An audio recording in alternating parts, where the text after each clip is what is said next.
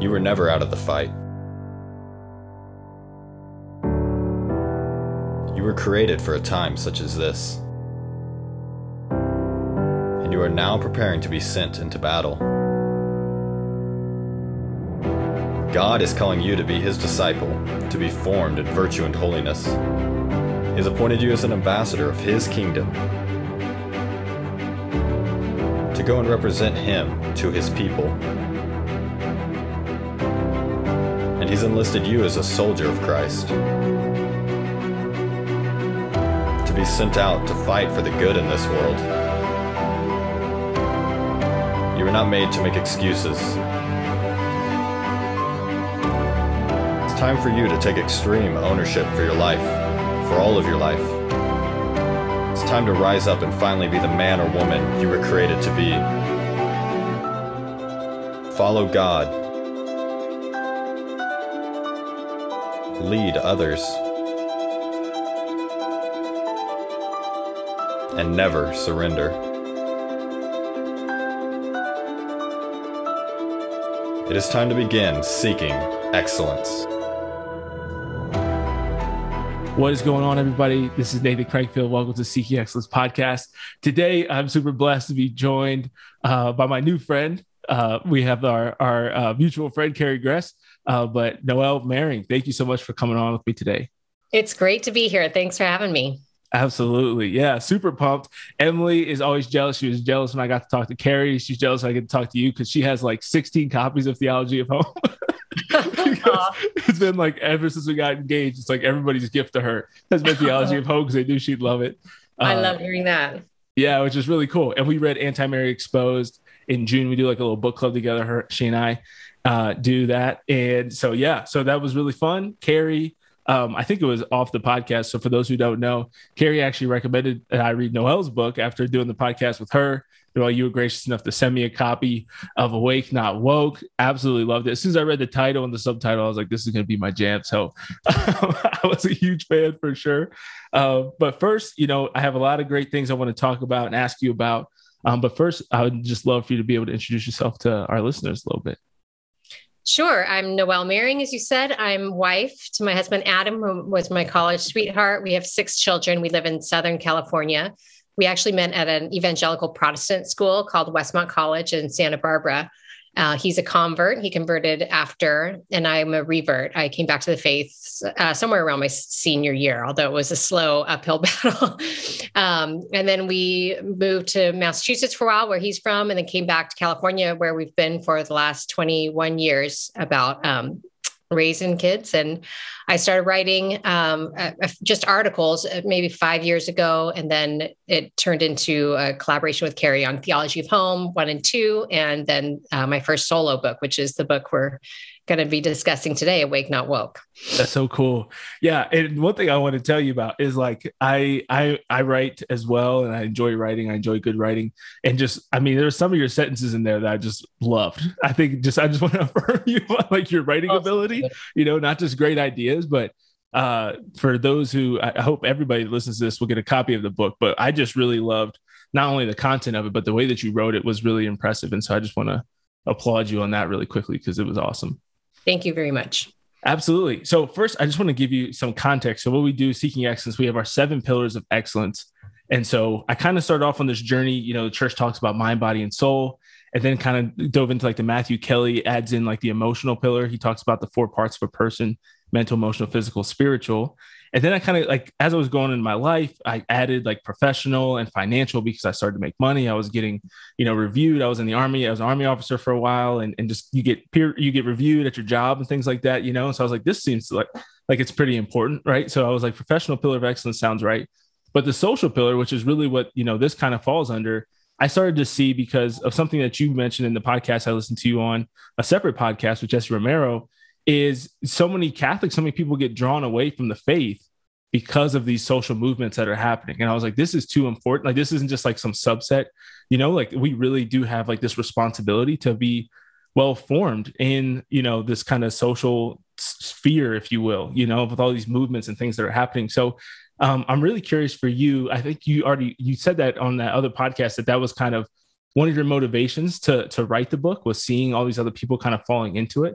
but just kind of wanted to generally ask about that. Like, what was kind of your motivation to to go and, and actually write this? Yeah, no, it's a great question. I, I think you you you you indicate the answer in uh, with the social pillar, but um, I've always been interested in how Christians play out their faith in the public, you know, in the social sphere. Like what that what does that look like in, in, as it interacts with politics, and is it merely political, or is there something deeper happening behind it? Um, and I think what I started to realize was that you know there were so many things that would come up throughout my adult life even even starting with you know the the, the gay marriage battles you know the um, mm-hmm. maybe 10 or 10 years ago um, and thinking you know that it's it's so hard i'm such a personal person people person. Like I really love my friends, and I really I re- always pride myself on being able to have deep friendships across party lines and across ideological lines and yeah. all these things. And so valuing those people, making them feel valued, is really super important to me. Um, but they, they, it became to this point where I just kept thinking, you know, well, what does what what is the principle that we're altering here or that we're um, what is the principle that we're doing away with as we make these policy decisions you know what and what will that imply in the future? What what consequences will this have? What does this mean about what a human person is? What does this mean about what marriage is? And and how how how do you balance that with this desire to be compassionate and to be inclusive to other people? Right. Um, and it seemed to me like it mattered far more than the way our, our national conversation was indicating. Um, and and and it seemed really important to me because i think that i've spent a lot of my life as most people have i bet you have too re- realizing how much ideas matter in your life personally. You know that if you believe sure. this one thing then what does that mean that in the way you have to conduct yourself and the way you have to live your life? And what is that going to what is that going to lead you to commit yourself to 10 years down the road you know this old idea that ideas actually have consequences and that those consequences are incredibly important because the ideas are incredibly important you know you, right. that implies that the ideas are incredibly important and so with the woke movement i just started writing about it a few years ago realizing that it just was taking on this increasingly merciless tenor and um, a movement about social justice seemed utterly opposed in some ways to actual justice and and ultimately to mercy. Um, and that was really interesting to me. We were becoming a harsher culture. And i wanted to see is this something that's really actually helping the people that it claims to want to help much less um, you know helping us as a whole as a society to grow together and you know to, to be a harmonious you know, um, society where friendships are enabled. Um, so that was really I, I think the more destruction i started seeing coming out of, out of it made me more motivated to dig into it further. Yeah that's awesome. I think it's so interesting. You know i i i've shared oftentimes on the podcast like i was a registered democrat when i was 18 was like super pro Obama in my teen years. I'm a convert to the faith and uh, have gradually become more and more conservative over the years. Um, but it really was a very gradual process. And I look back on the times when I like really bought in, especially to like the racial narrative of like being a victim, you know what I mean? And that being like the biggest obstacle in my life and all this stuff. And I just saw somebody today, it was a Catholic in- Instagrammer, kind of influencer person um, who was talking about, you know, kind of like both feminism and racism and like blaming a lot of the negativity in her life on that, kind of degrading the pro life movement in a sense. And doing this, especially in this pivotal time of the pro life movement. And it's just, it is so sad, you know, like I, I've really, almost shifted, and I think in a good way, thanks to you know, the grace of God, shifted from like anger to somebody who's doing that to like really realizing and like really being compassionate and being like, you know, that's a like it's miserable, you know, yeah. and I've been there, and you've you've seen that with people. Yeah, yeah. No, I think that's so that's that's huge. That's a huge recognition because there is a real. I think being in a place of finding our identity in our victimhood leads pretty quickly to resentment and and a posture of anger walking through the world. Right. Absolutely. And I want to go, I don't know if this is a direct quote, but that's kind of a great segue into one of my favorite things that you said on the podcast uh, that I listened to earlier. Um, and I don't know if you mentioned this in the book or not specifically, but you talked about how, you know, the woke culture basically has the bad news and what the church offers is the good news. And I really love the way that you framed that. And I hadn't really thought about it in such a simple way before that basically the, the good news is you said, is that you are loved and therefore you ought to love. But the bad news is that you're hated and oppressed, and therefore you basically ought to to hate and oppress and to spread and to raise people's consciousness you know that is uh, you know one of the points of being an activist is there's a raising right. consciousness that's steeped in marxism but that you're supposed to spread that bad news to other right. people like wake them up to the fact that they're hated you know it really isn't a and that they ought to hate yeah. Yeah and that they ought to hate um, contra gospel message, I think, flows directly from a different definition of the human person. Are we defined by the love of God or by the hatred of man? Um, right. And from those two varying definitions will come two very different missions. Absolutely. Yeah. and, and lifestyles and yeah, fulfillment and all kinds of different things. But yeah, so I think thinking about that, that's that's obviously a very boiled down version of it, but I think really encapsulates a lot, but it's very dark, you know? And so one thing I, I'm interested in because I, I know from my own research, I wrote a lot about racism last year and, and learning about those things and just generally trying to study up and, and read these books like yours, you know, and, and, educate myself in a vast, you know, all these different kind of topics and issues and things like that. Like, how difficult was it for you, you know, kind of similar to C.S. Lewis when he wrote the Screwtape Letters, you know, like when he had to kind of take on the mind of the devil. Like, I think that in a certain sense, when you research things like this and you obviously extensively read Karl Marx and you know all these different authors, just like Carrie Gress, you know, had to go back through all the feminists and things like that. Like, how how was that experience for you of really diving deep into these evil philosophies and ideologies. Yeah, no, I'm. I think that the darkest uh, part for me was writing chapter seven, which is the one about innocence and victimhood. I think I titled mm. it "The Crowd of the Victim," um, but that's when I really was was researching how innocence is dominance according to the movement. Um, mm because it, innocence, you know, the, it's the whole thing with like why children have to go to transgender story hours at the library. It's to they're supposed to be exposed to alternative lifestyles because their innocence of those lifestyles perpetuates the, idea that that that there's a norm of, of behavior. It perpetuates the idea that, that, that these alternative lifestyles are actually alternative, that they're not the norm, yeah. the default. but in that the course of writing that chapter, which I, I, found to be really rich because it's when sort of the spiritual underpinnings of all it all came really came together for me. Um, but I did some research on abortion um, about this with this uh, the Church of Satan, and they they yeah. have rituals, you know, and it was dark and I didn't I didn't write extensively about it, but I really wanted to go there and just so I understood could wrap my mind around what what their approach to all that was and how deeply demonic it was. And I felt um, for I think maybe for the first time in my life, actually, just a, a real presence of something demonic. And I, I spoke with my spiritual director about it, and he was able to, you know, help me through it. But I it was it I I think my poor my poor long suffering husband every night we would sit on the deck and I'd be like and this is what I'm reading about today and this is what I found right. out and he'd be like okay okay that's pretty heavy. Right. having someone to having a, uh, your spouse be able to process it all with you oh my goodness I recommend that to anyone who's going to write a dark book. Yeah. Yeah you got to have the debrief the debrief partner it's so yeah, big. it's consuming it can be consuming it can be you know it can be consuming. oh consuming but the Absolutely. nice thing is that the faith is like, you know, is there such a lightness about it, you know, that you can feel this total confidence, the face of something so dark and so evil. You know, the exorcists talk about this, that, you know, you unite yourself to Christ and that he's your, yeah. he's your victor and he gives you all the protection and confidence that you need. Yeah. Yeah, it's so good. You know, and I've experienced that even just like if you listen to certain podcasts, right? So like I, I love Ben Shapiro and Matt Walsh and I still have to like I gotta take a vacation every now and then. You know, I'm like I, I pray for those guys because I'm like they're so mad every day.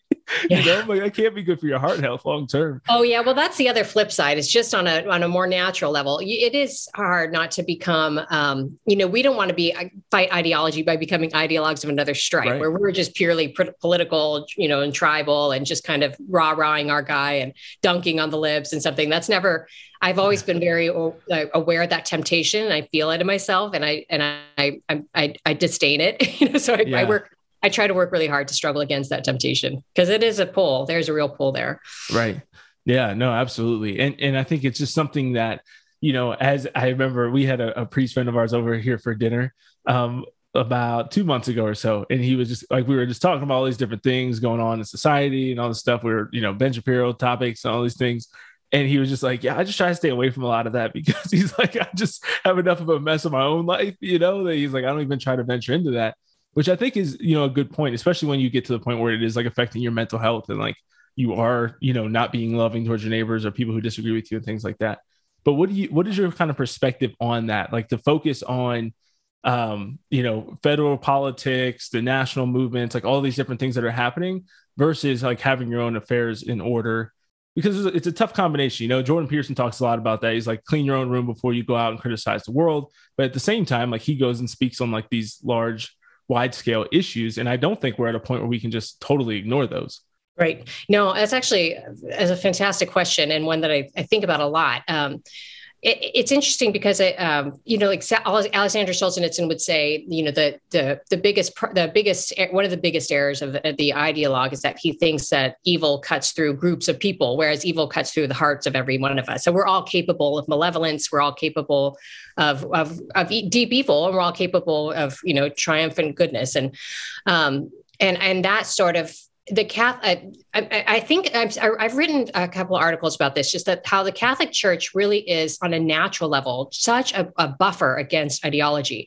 Why? Because so, for example, I've I try to go to confession weekly, you know, which I, I every week I hate, and it's not even because there's you know necessarily all these huge awful things. It's just because it's really humbling to tell a priest who is who you love and want, want and you know I'm you know it's you know I identify who I am and who I want him to like me and be like, well, still struggling with this or still, right. you know, it's extremely humbling. But the Catholic Church sets you up on a path that's going to keep you always, as much as we want to get into the place of accusing of, and finding evil outside of ourselves, we are constantly invited and prompted to see the darkness within ourselves and to struggle against yeah. it and to and to pick up our struggle every anew you know the next day and begin again um, and that opportunity i think is such um, a deep and profound way to ward ourselves against that temptation of becoming just wrapped up in yeah kind of the the battle of the evil outside of ourselves you know the church is always and also family life i mean it, I always say family life, or you know, it's it's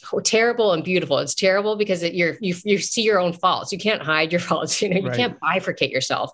And but it's beautiful because you get to contend with your faults. You get to improve. Um, but I think that the plight of modern man and woman oftentimes today is a bifurcation where, you know, they have the person they're projecting out in the world and then the person that they're kind of pretending they're not, who is who they, their real selves, yeah. you know. Um, I think we've become performers so quickly and easily, and it's a human temptation. But um, I think that's all tied together in what you're talking about. And the best way, as you say, to fight against it is to really get your own house in order, as you know, as you, you, right. you said earlier, as Jordan Peterson would say. Um, and oftentimes people are disappointed that message, like, so I just need to pray more. It's like, well, kind of. I mean, there, are, there are more practical solutions too. It's but big part of it. the, the, holier we become, the, the the more we die to ourselves, the more we you know conquer our own egos. You know, the more we're going to reflect like Christ in the world. The better our families are going to be. The better our friendships are going to be. it yeah. has exponential you know improvement. Yeah, absolutely. It is so interesting. It's such a good point that you made there about the fact that our faith really does keep us grounded and like recognizing our own capability for evil and wrongdoing and sin and things like that in the world. And I think, uh, you know, uh, one part that that made me think of in the book was the uh, you talked about the uh, one of the head the head guys of the Nazis uh, that kind of ran the concentration camps and really, you know, um, made all did just horrific things. And I, I forget which chapter it's in. It's kind of in like the last quarter of the book, I think, or like in the middle third. But um, yeah, you talked about how you know somebody who was watching the trial of this guy. I can't remember what his name was, um, but basically that what she came to realize is that she was startled by how ordinary the man seemed. Yeah, you know, and how much we think all the time that like evildoers, these horrific people, are just so different from us. You know, right. like they're just so far away. And I think that as a Catholic, you would almost be more grounded to not be as surprised by that you know, because you if, if you are practicing Catholic and you are going to confession regularly and you have this high standard for yourself and you see the terrible things that you've been able to do, um, I think it does kind of open you up to that to a certain extent. But uh, yeah, it's really powerful. And I think the other thing that you said that was really powerful in that uh, that you pointed out that she said was that he almost he had a very authentic inability to critically think. Yeah. That was Hannah Arendt, I think. Yeah. The oh, yeah, yeah, yep. And so, just like how powerful that is, you know, because that's something that I I have pointed out for the last several years, and just and have just been mind blown by people's inability to like comprehend any sort of philosophy and to yeah. really like rationalize and like think through issues because that's all that really made me more conservative. That's all yeah. that made me more pro life and more pro traditional marriage and more pro all of these things. Right? Was just like the ability to think. So yeah, what is kind of your just take on that? Like, how do you think the world has kind of started to deconstruct the ability to critically think? Yeah, no, I'm. I started in the beginning intro or for chapter one. I, t- I talk a little bit about the the idea that you know the modern kind of banal phrase where people say it's better to be kind than right. You know, that that yeah. phrase always rubs me so wrong. And I and I think because, you know, well, obviously there's cases where, you know, you're not supposed to be pedantic scold or you know, if someone says, Do I look fat? You're not supposed to necessarily say the bullshit. You look huge. Yeah. um, but, that, but I think that that phrase is representative of this kind of banal truism that goes far beyond that sort of um, admonition, but rather is kind of just inculcating us into this idea that truth and love are separate things and that if you're focused on truth you're ignoring the the deeper and more important task at hand which is totally anathema to you know what truth and love actually are right they, they're not opposed to one another in fact um, truth without love is is is a lie and love without truth is not really loving right. or um, i think pope benedict said true uh, love without truth is mere sentimentality you know mm. and then there's another great quote flannery o'connor says love love without the cross is ten, uh, tenderness or something without Christ or tenderness without the truth leads to the gas chambers, you know? mm-hmm. um, anyway, but my, my point being that I think that that, that kind of instinct has led to a, a real, um, relegating of critical thinking, uh, you know, off to something that is uh, uh, reduced, you know, and unimportant. I think that's kind of the pop, what the popular story that's happened is that we've you know, even with like the, you know, the issues of sexuality, that whole thing, um, or any other issue. I mean, uh, like we were talking about at the beginning, if you, it, it's always just really dr- driven me crazy to think like, well, what what is the principle behind what we're promoting you know and if we don't care about that right. then we're gonna we're gonna walk into a whole host of issues that we're not anticipating so we have to think about what our principles are um, but I think the more academic thing that's the story that could be told is that you know this was just part and parcel of the Frankfurt School and the neo the neo Marxist movement was to to replace critical thinking with critical theory. Critical thinking is oriented yep. towards truth, and critical theory is oriented towards power, and that got seeded all throughout the academic institutions. So kids have just been weaned on this stuff, um, and I and I really think it's prohibited a lot of of depth of thought. Um, and now, and this is why you get sloganeering, right? I think that, that yeah. that's in that chapter too, is that it people is. tend to become sloganeer, like uh, hooked on slogans uh, because it masks the inability to think. Absolutely. Yeah, and it's interesting today in today's world how far so many slogans have gotten. You know, like things like uh, healthcare is a human right or abortion is healthcare, and like how tied those two things can be without people i mean it's incredible to me how many pro-choice people there are in the world today who don't even really have an argument or philosophy or stance on whether or not it's a human life in the womb right yeah. like the, the devil has done such a great job of getting us so far away from like the fundamental like premise question that like all the premises are almost assumed by so many people that it's just like you hate women if you're trying to, you know, an emotionally driven narrative. And exactly. that emotionally driven narrative carries and masks the fact that there is no substance there. Yep. Exactly. But I love I love what you said there. And you mentioned this earlier about like where does it lead? You know, Ben Shapiro, these guys talk a lot about like the fence. You find a fence, I think it's a Chesterton quote originally, where it's like you find a fence in an open field, and it's like, do we tear down the fence? And, and you have to have the fear at least, or at least wonder what's on the other side. You know, what could this fence be protecting us from or keeping us, you know, safe or keeping us away from? And uh, one thing I think is interesting and kind of like the slippery slopes, you mentioned like the same sex marriage debate that was going on 10, 12, 15 years ago.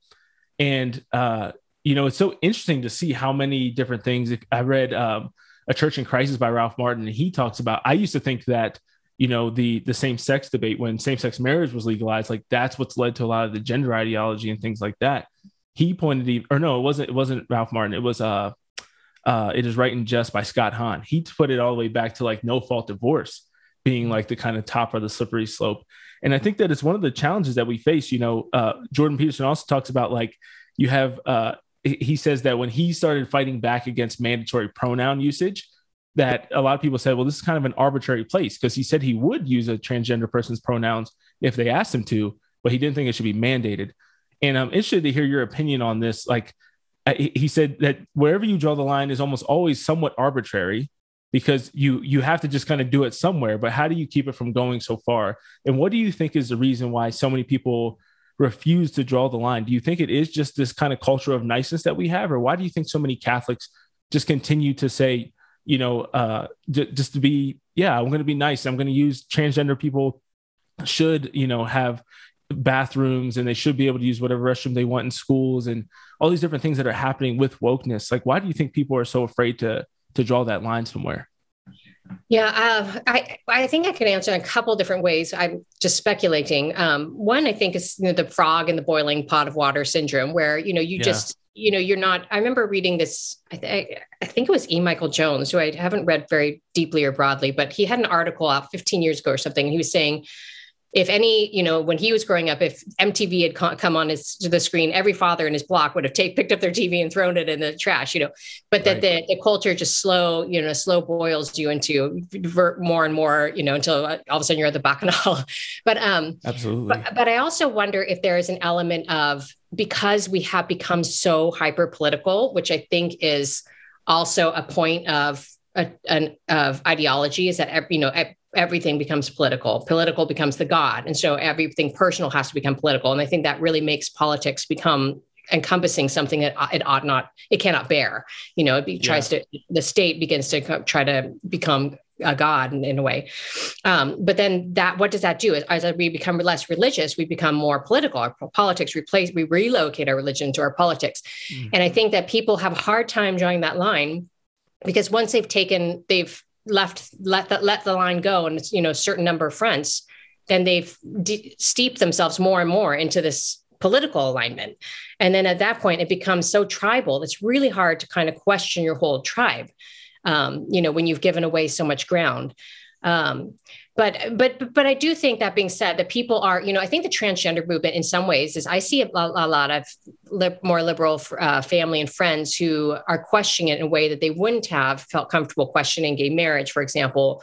Um, or even some aspects of the sexual revolution. I mean, I think that's interesting about no fault of divorce because I really think this transgender movement is so connected to this, the sexual revolution. Just that idea that our bodies don't mean anything, so we can do, you know, if once we decide our bodies are meaningless, and you know, you might as well mutilate it. Right. Um, but um, but I think that it's I think that it's a it is a grab, uh, a progressive grab that is rubbing a lot of people the wrong way, and I wonder if more lines will be will be drawn now. Yeah, if people will start to realize we might have gone too far. I think it is interesting, but it, it kind of goes back to that people's lack of ability to critically think, and I think a lack of ability to philosophize in any way. Because I always say, you know, you can you can start to predict. We see the little hints of it now. If you like, if you follow conservative news outlets of like pedophilia being kind of normalized and things like that. But I'm always like, how do you first? How do you make the distinction that men and women can get married and that or men and men can get two men can get married they can adopt kids and then fight back at all against transgender ideology and then if you allow transgender ideology to pen, like to go down younger and younger in age and the sexualization of children that's been going on how do you how does that not lead like my question to people all the time is how does that not lead to pedophilia yeah. If a child can choose their gender at age three, four, or five, why could they not give sexual consent at 12?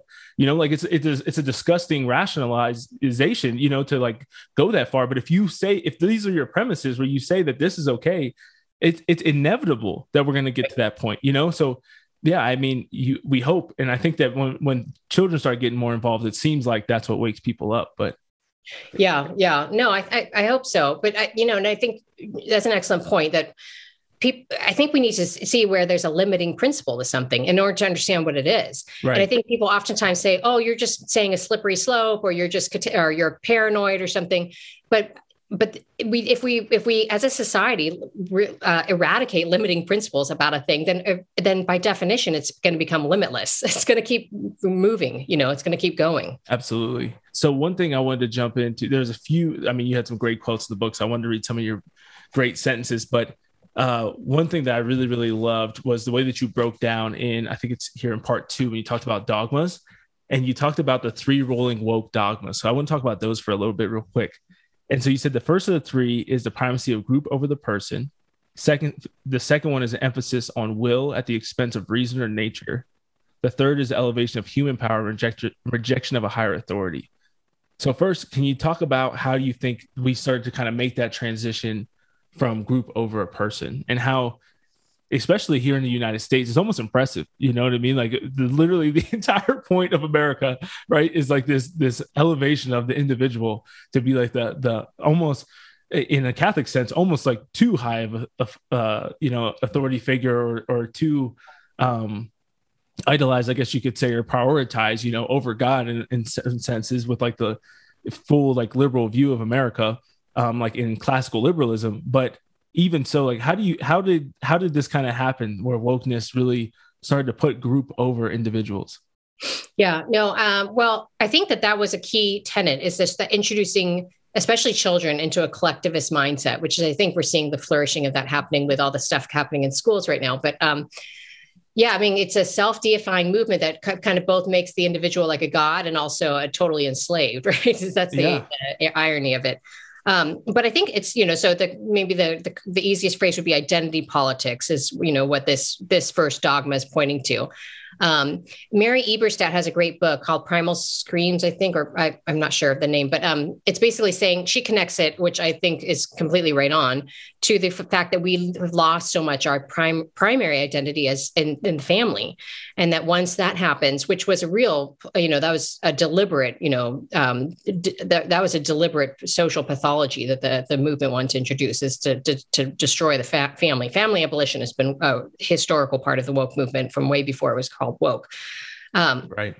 But the once you lose that kind of primary primary identity, you're on search for any identity on offer. You know, I think about it like a kid who doesn't have anyone looking out for him or protecting him and is more susceptible to being pulled into a gang because he wants some semblance of a family, even right. if it's a family that's built not on love, but rather on threat or, you know, uh, transactional protection type of deal, it still feels like he has some place to belong. Right. Um, and I think identity politics really rose from that desire, that very human desire. Um, and it gave and it gives you gives you a narrative, right? It gives you a story. I am part of this movement, um, and and it, it was happening a long time alongside and possibly in you know as a cause of a rise in a society wide elevation of our victim status as being part of where we gain our moral stature. So the more we find that we've can claim some sort of victim mantle, the more we have a platform from which we ought to be heard and from which people need to listen. And that really creates an incentive to find ways in which we've been harmed. Um, and if we can claim that in a group, then that gives us a certain amount of protection. It gives us a certain amount of gravitas, and it gives us a certain amount of, you know, um, elevation, and it gives us a, something special and about ourselves, you know. And, and right. none of that is obviously to say that there are not groups that have, I'm from a, a biracial family um, I, I, my mom grew up with a, a lot of racism, and I, I, I, understand that that is real, and that I, I have no way, you know, and I, I, have to say this because I've sometimes had people say, like, do you not think that racism is real? I was like, of course I understand it's real. I just didn't know I had to say that because every normal person believes it's real. Right. right. Mean, yeah. Every reasonable person understands that. Um, so I want to make that ca- caveat. But there's a difference between understanding that it is real and that it is an evil and saying that we therefore need to identify ourselves by that evil right. in that you know in, in that group. Yeah. And, view everything through that lens. Yeah. You know which is is incredible yeah it's just an incredible thing. You know like i'm so mind blown. It's one of the things that like i'm surprised isn't more um awakening for people. You know we stand right now when we're recording this like two weeks maybe after the Kyle Rittenhouse uh, verdict has come out, and then you had the what I can't I don't know how to say the town in Wisconsin. Waukesha. Waukesha, yeah, I think that's I think that's right. Where you had the the the black man who drove through the um, Christmas parade and killed six people, and it's just been incredible to me to watch videos of like powerful people lie and talk about Kyle Rittenhouse shooting black people, which just objectively did not happen. Right. And then you have on the other side where like all the news articles talk about an SUV killed six people. this accident, yeah. Yeah. You know what Meanwhile, I mean? he was speaking about killing white people yeah, like ranting about it. And it's like it's it's just mind blowing to me that like more people aren't like disturbed by that, or more right. people can't see the differences in the way that things are reported. It's right. just like, yeah, I'm like, well, this is you... this is what happens is that it's it, it, exposes the fact that it's not really about injustice; it's about sub- furthering an ideology, right? You what stories play into the narrative? Those are the stories we're going to elevate. Any story that doesn't go exactly. along with the narrative, then we have to we have to diminish. It's gone. Um, you know, it's like when Kanye West he put on a Trump hat, and I think Ta-Nehisi Jones said, "You're no longer black." you know? Right.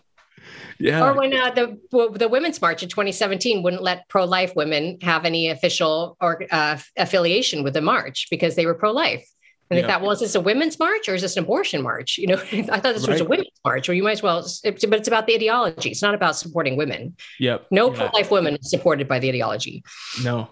uh, yeah, no conservative black man or woman is supported by it either. It really is interesting, and I think it's it, it's a great way that that happens. I think is the the strongest way. You know, you talk about critical theory, and um, you know, I've been learning more and and have been studying for the last year, really more about critical race theory and just how much that has uh, just grown to dominate. You know, so much of society, and it's really really sad to see.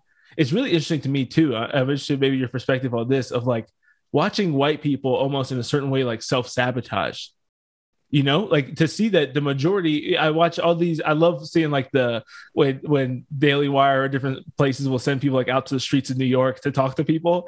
And one really good one i watched recently was they were like interviewing people on uh, the obesity rates in inner cities especially like in black communities and poor black communities and every like white liberal that they asked said it was because of racism, it was because of all these things. and all the black people were like, well, they're eating bad food. you know what I mean? like they're not exercising. But it's like, it's so incredible to me, like how uh, you know, and I, I, think it goes back to the the push now of critical race theory to say that things like showing up on time, politeness, yeah. uh, you know, um, hard work. Yeah hard work right? Accountability are white that's all white things.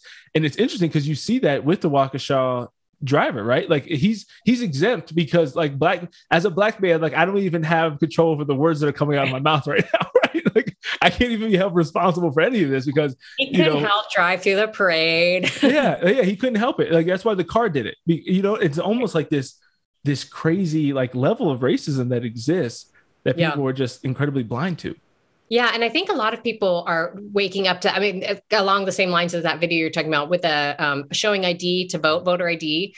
You know, right. they did the same thing where white people were like, "Well, you know, it's really racist," and then they went and interviewed a bunch of black people, and they're just like, "I can get an ID." Yeah, they're yeah, like, "Are like, you capable of getting a driver's license?" Yeah. Yeah, I can. How do you insulting. know where the DMV is? Yeah, do you know where the DMV is? And they're like, yeah, it's up on you know 23rd Street or whatever. Wild. It, it's so. I mean, the president of the United States literally said, I was so amazed by this when they were talking about the voter ID law and how racist it all was, and he said that uh, you know poor Black and Hispanic people in the country, like rural Blacks and Hispanics, can't get their way to the DMV. I'm like, why can't it just be like poor rural people? Like, why are poor, like rural white people better than black people finding the DMV and using the internet? You know what I mean? Like, why is yeah. it just them? It yeah. doesn't make any sense unless you literally are racist and you think that black people are, are more dumb and inferior to white people. That's the only way that you can. Well, then I almost think that that's how we have to start thinking about it. Calling it is like calling out CRT is racist. You know, I think we almost right. not not reverse racist. It's just racist, racist. Right you know? Yeah it's really crazy. And just just kind of drawing on of history you know i i was listening to ben debate somebody on uh, bill maher's show and he was talking about he's like i just don't think that white people who never owned slaves should you know have to pay black people who were never slaves. You know like we don't necessarily owe each other anything and you don't need to be held responsible uh, for the actions of your ancestors, you know, and, and thank God that we don't have to. You know, my ancestors, I know my grandfather, and I've had all types of people in my family who have done terrible things, you know, and I've done terrible things myself, and I'm glad that my grandchildren won't be responsible for my bad mistakes, you know. But it's it's just really really wild to me how, yeah, just how much it's shifted, but really how much it's the white people who are both championing actual racism towards black people, but also rooting against themselves in a certain sense. Because I'm like, if Kyle Rittenhouse gets convicted I'm like, I, I told every white dude that I knew that day, you know, I'm like, you would have been in some serious trouble because you could have caught yourself in a bad situation someday and gone to prison for life. Yeah. You know, yeah. like if the well, justice system's just done for white white males, then that's a dangerous world to live in as a white man. Right. And it's also just a, a, the most disempowering message you could give to someone, right? Like in, in no other context, when you're yes. training someone to be a leader or mentoring them or helping them to transcend uh, their circumstances, the last thing, you, the first thing message you want to give them is like, you actually can. You mm-hmm. can you can take responsibility of your day. You can take responsibility of your circumstances. Maybe you've been given a raw deal, whatever, a bad hand, whatever, and whatever your circumstances are. Everyone has in some way, right? But yeah. um, but the more you dwell on that, then the least less powerful you become, right? You become yeah. you become an agent of change. The more you believe that you can change. Yeah, it's a literal Obama's original slogan you know, the yes we can. Like he literally had this kind yeah. of air about him. And even I even think of like I remember Young Jeezy like made a rap song about Obama becoming president. And like it was so they were like inspirational, it was empowering. You know what I mean? Like that's yeah. how it started. And then his second term just took a, a huge U-turn and he was just like, I did this, but none of the rest of you can make it. you know? and there is just like this immense pride in these people, you know, when you have like the Kamala Harrises of the world who are like black people and women and all this stuff, like you just can't like none of this is possible for you. And it's like if you did it, why can't anybody else succeed? Right. You know? Right. It's really crazy. But I want to talk about uh that's kind of a good lead in talking about racism to one of my favorite quotes that you had in here was from Martin Luther King. And you talked about uh it's a quote from Letter from a Birmingham Jail and he quotes in the in inside the quote saying how can you advocate breaking some laws while obeying others he basically go on goes on to explain you know some laws are just some laws are unjust. The just ones come from natural law and from god um, and the other ones are man-made. Um, and so i want to talk about that a little bit because i'm really interested in this. This has been like top of mind for me lately. We just reinstituted all the uh, or the mask mandate and things like that here in denver. And uh, you know uh, Emily was telling me about a priest in the diocese who apparently put out this letter um, that said, you know, like as Catholics, we're called to follow the laws and to obey the government and things like that. And so, therefore, we should do this. We should go go about and do this. And you could apply the same logic, I think, to the vaccine. You can apply it to a lot of things, right? Um, that some of which would go against Catholic teaching. And so, what is your kind of perspective on that in regards to to some of the COVID things, or if um, let's say uh, we can address COVID first, like lockdowns or um, vaccine mandates or mask mandates. And then I also would love to talk about it in regards to like gender pronouns and things like that later mm. on. Yeah, I'm. I think that I would love, would have loved, and in moving forward, if there are uh, more mandates and lockdowns, I my my hope is that the church will really lead people um, to resist them. And I think that should be the church's role. There's, I mean, it seems to me like at the beginning we were all kind of confused, like, what is this? And we didn't really have a handle on it. But I think it's become clear that it's been so affected by politics in po- the way the policy has been pulled out. I mean, the way that they ignore natural immunity. I mean, these are irrational. I think that men uh, and women, we really resist laws that go against reason.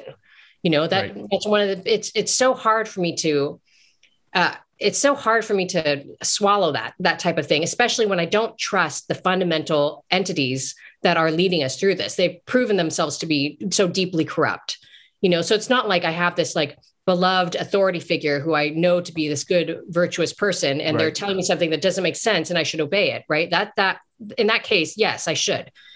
Um, but these are deeply corrupt institutions that are giving us utterly irrational and imposition like, impos- like imposing on our lives in ways that are you know I mean not like saying that churches should close down it's ridiculous. Saying the sacraments can't happen.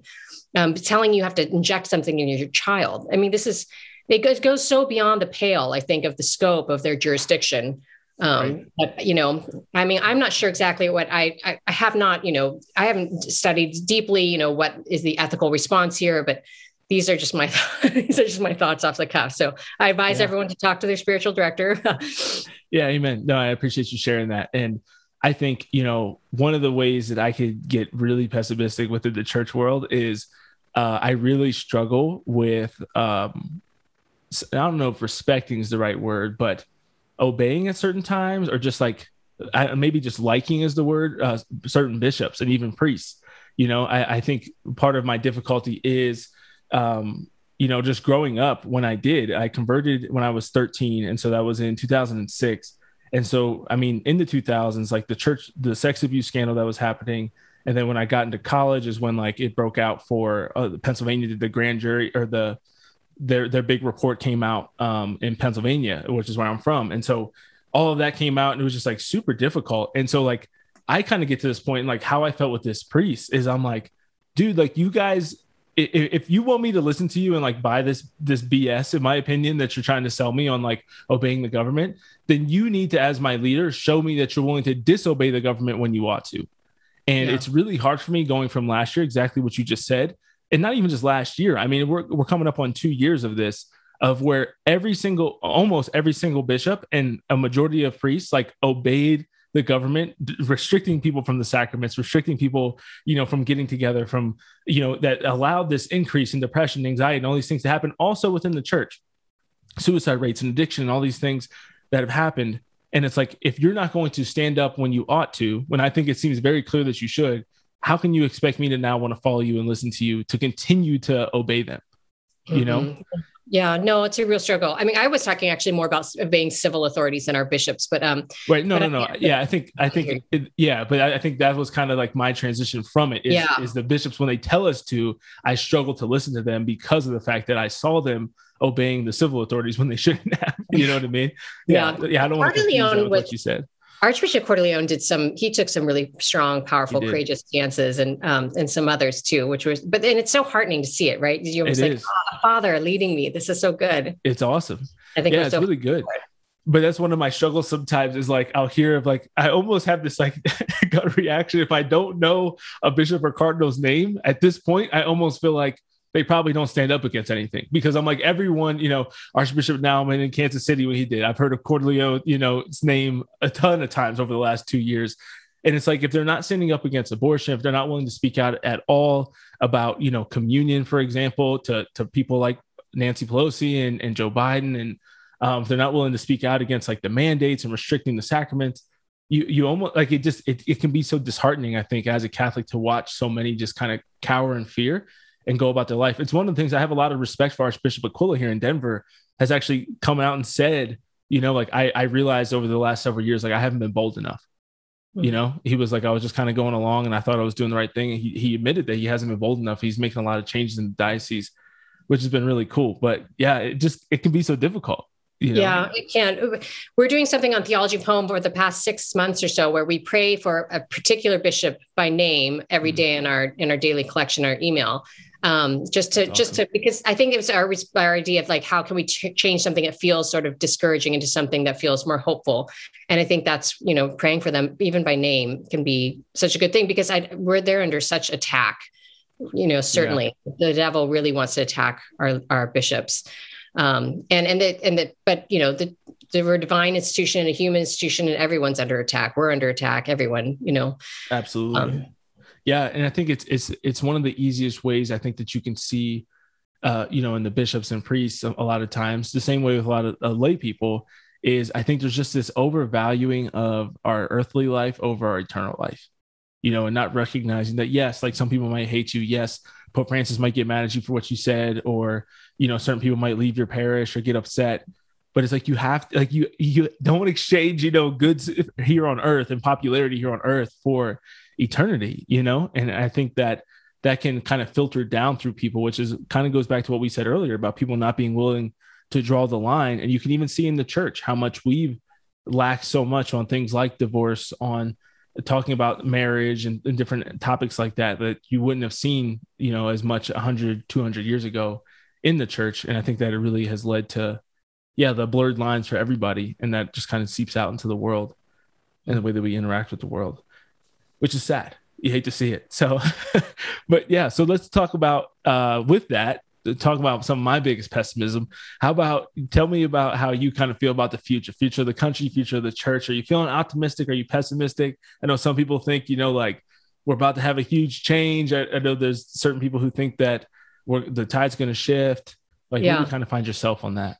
I'm actually a terrible prognosticator. I'm not i it's just not something that i people ask me questions similar to that um, sometimes and and I, i'm just not sure what to say because i could see it going either way. You know i could see where Yeah. there's a really dark road ahead of us because and part of the problem is because the woke movement does not have an internal limiting principle. They will they won't stop unless they are forced to stop um, you know they and, and part of that is just built into the philosophy you know the hegel stuff like that hegel Mm. the, the the society is all in uh, one being that's in a process building it creating itself until it reaches its utopian ideal state and so we keep having to like revolutionize and improve and um, and slough off the past this is part of the reason why they hate history right is that you you history is only a tool for the future um, I think I think of it as like a man who has killed his father and is cowering, if terrified of his son. You, know that all of the judgment is going to come at the end of history. You know, and so you have to be on the right side of history or the wrong side of history. Well, this gives you a weird, crazy incentive to keep the progress machine going, keep revolutionizing, keep pushing the envelope until you've destroyed the envelope, right? keep Yeah. getting weirder until there's no longer man or women, but there's like, you know, we're all just kind of one amorphous, like watery, like fluid, nothing, um, Right. amoeba. Anyway, so there's no, they're going to keep going, is my point, unless they they are converted or unless this movement is concluded um, and, and resisted to a, in a strong enough degree. So I could see where they where it gets really dark, or I could see where you know we build up a whole new like army of saints, and um, there's a renaissance of um, and vitality of uh, for what real human things. We rediscover a way, really human way to live, and that we want that. We don't want the the dystopian metaverse. I don't know if you've seen that video. With it. I saw that and I was like, "What fresh hell is this?" but um, that, that fact that anyone would long for that and not see how dystopian that is, you know, how terrible it is. Um, yeah. How terrible it is and even you see signs of this you know like even how like knitting people and like making bone broth like all these old domestic domestic crafts are coming back in style yeah. i mean it's a sign to me that people in some ways want a human way of life um, right. whether or not that's enough you know it's not certainly on its own it's not enough but it can be a seed that we can water and you know can remind people you're a human being you're a right. woman man you're made for something you that's have a purpose good. you have something deeper you know yeah absolutely no, 100%. I think that's really good. And I, I, try to take the same kind of perspective of like, you're hopeful that things will improve and change, but you're ready in case they don't, you know, like definitely am not banking on it. But what going back to, to, a little bit more politically speaking, like, do you, are you somebody, do you have a lot of hope in like the Republican Party? Are you somebody who hopes to see uh, DJT come back in 2024? Like, what do you think is going to be kind of the future of conservatism. And, yeah, no, I think I think that the old conservative establishment is probably pretty dead at this point. You know, I don't yeah. think that if we try to run another Mitt Romney or something, then we're idiots and we deserve to lose, you know, yeah. like that kind of, you know, whatever um, type of politician is kind of over. But um, I don't know. I, I wound up really liking Trump in the second, you know, the first, I did not vote for him the first time. I did vote for him enthusiastically the second time, just because yeah. I, I saw more of what, where he fit in the, you know, in this moment and, and how important that, that was regardless of his personal um, lacking. Um, but whether or not I want him to come back, I don't know. I just want someone that is going to be kind of have all of the, vir- the virtues he had, maybe without the vices, you know, maybe Ron DeSantis yeah. or um, but I think I think that we have a lot of momentum. You know, I I I, I guess my my personal biggest concern is whether or not the election will be stolen. Yeah. Because there, I don't know what happened in this last election, but there's certainly I don't think it's crazy to think that there there's cheating that happens and um, I, I think that there is such a powerful movement that wants to remain with the elite culture that is in place Right. And that is uh, oftentimes a bipartisan elite group, you know, um, and and I think it's really powerful. And so I, I, I just don't know if they're just going to let another Trump type candidate win. I don't know. I mean, it's it's certainly I think if Trump ran against Biden today, he would he would kill him. You know, right? He would wax it. Right. There'd be no contest. You know, no who's enthusiastic about Joe Biden. Yeah. And even that feels like part of the, the the power flex of the left is that everyone knows that he's a horrible president everyone knows that he's a puppet you know like no yeah. one really thinks that he's running the country but we're all supposed to play this game like okay he's our president you know like he's right. running the country he's making decisions you know who's actually making these decisions I mean, right. All the whole thing's so bizarre yeah who's behind it all it is really interesting yeah i'm a huge ron desantis guy i don't know if he should run in 24 or the next time or whatever. But I hope that he does someday because I'd love for him to be the president of our country. but I think yeah. it is so good, you know, and I think it's something I I would also like to get your perspective on is like I I kind of draw a distinction between uh, being Republican and conservative, and I think that that has to happen now, especially because so many like uh, libertarians or just really like classical liberals have like drifted over. You look at like somebody like Dave Rubin, for example, who by I mean he's married to a man, you know, like I wouldn't call it conservative, where you're trying to conserve, you know, Judeo-Christian values and like some of the fundamental things of the United States of America. Um, but now they're kind of like in the camp of like Republicans. So how do you kind of distinguish yourself or how do you kind of navigate that as well?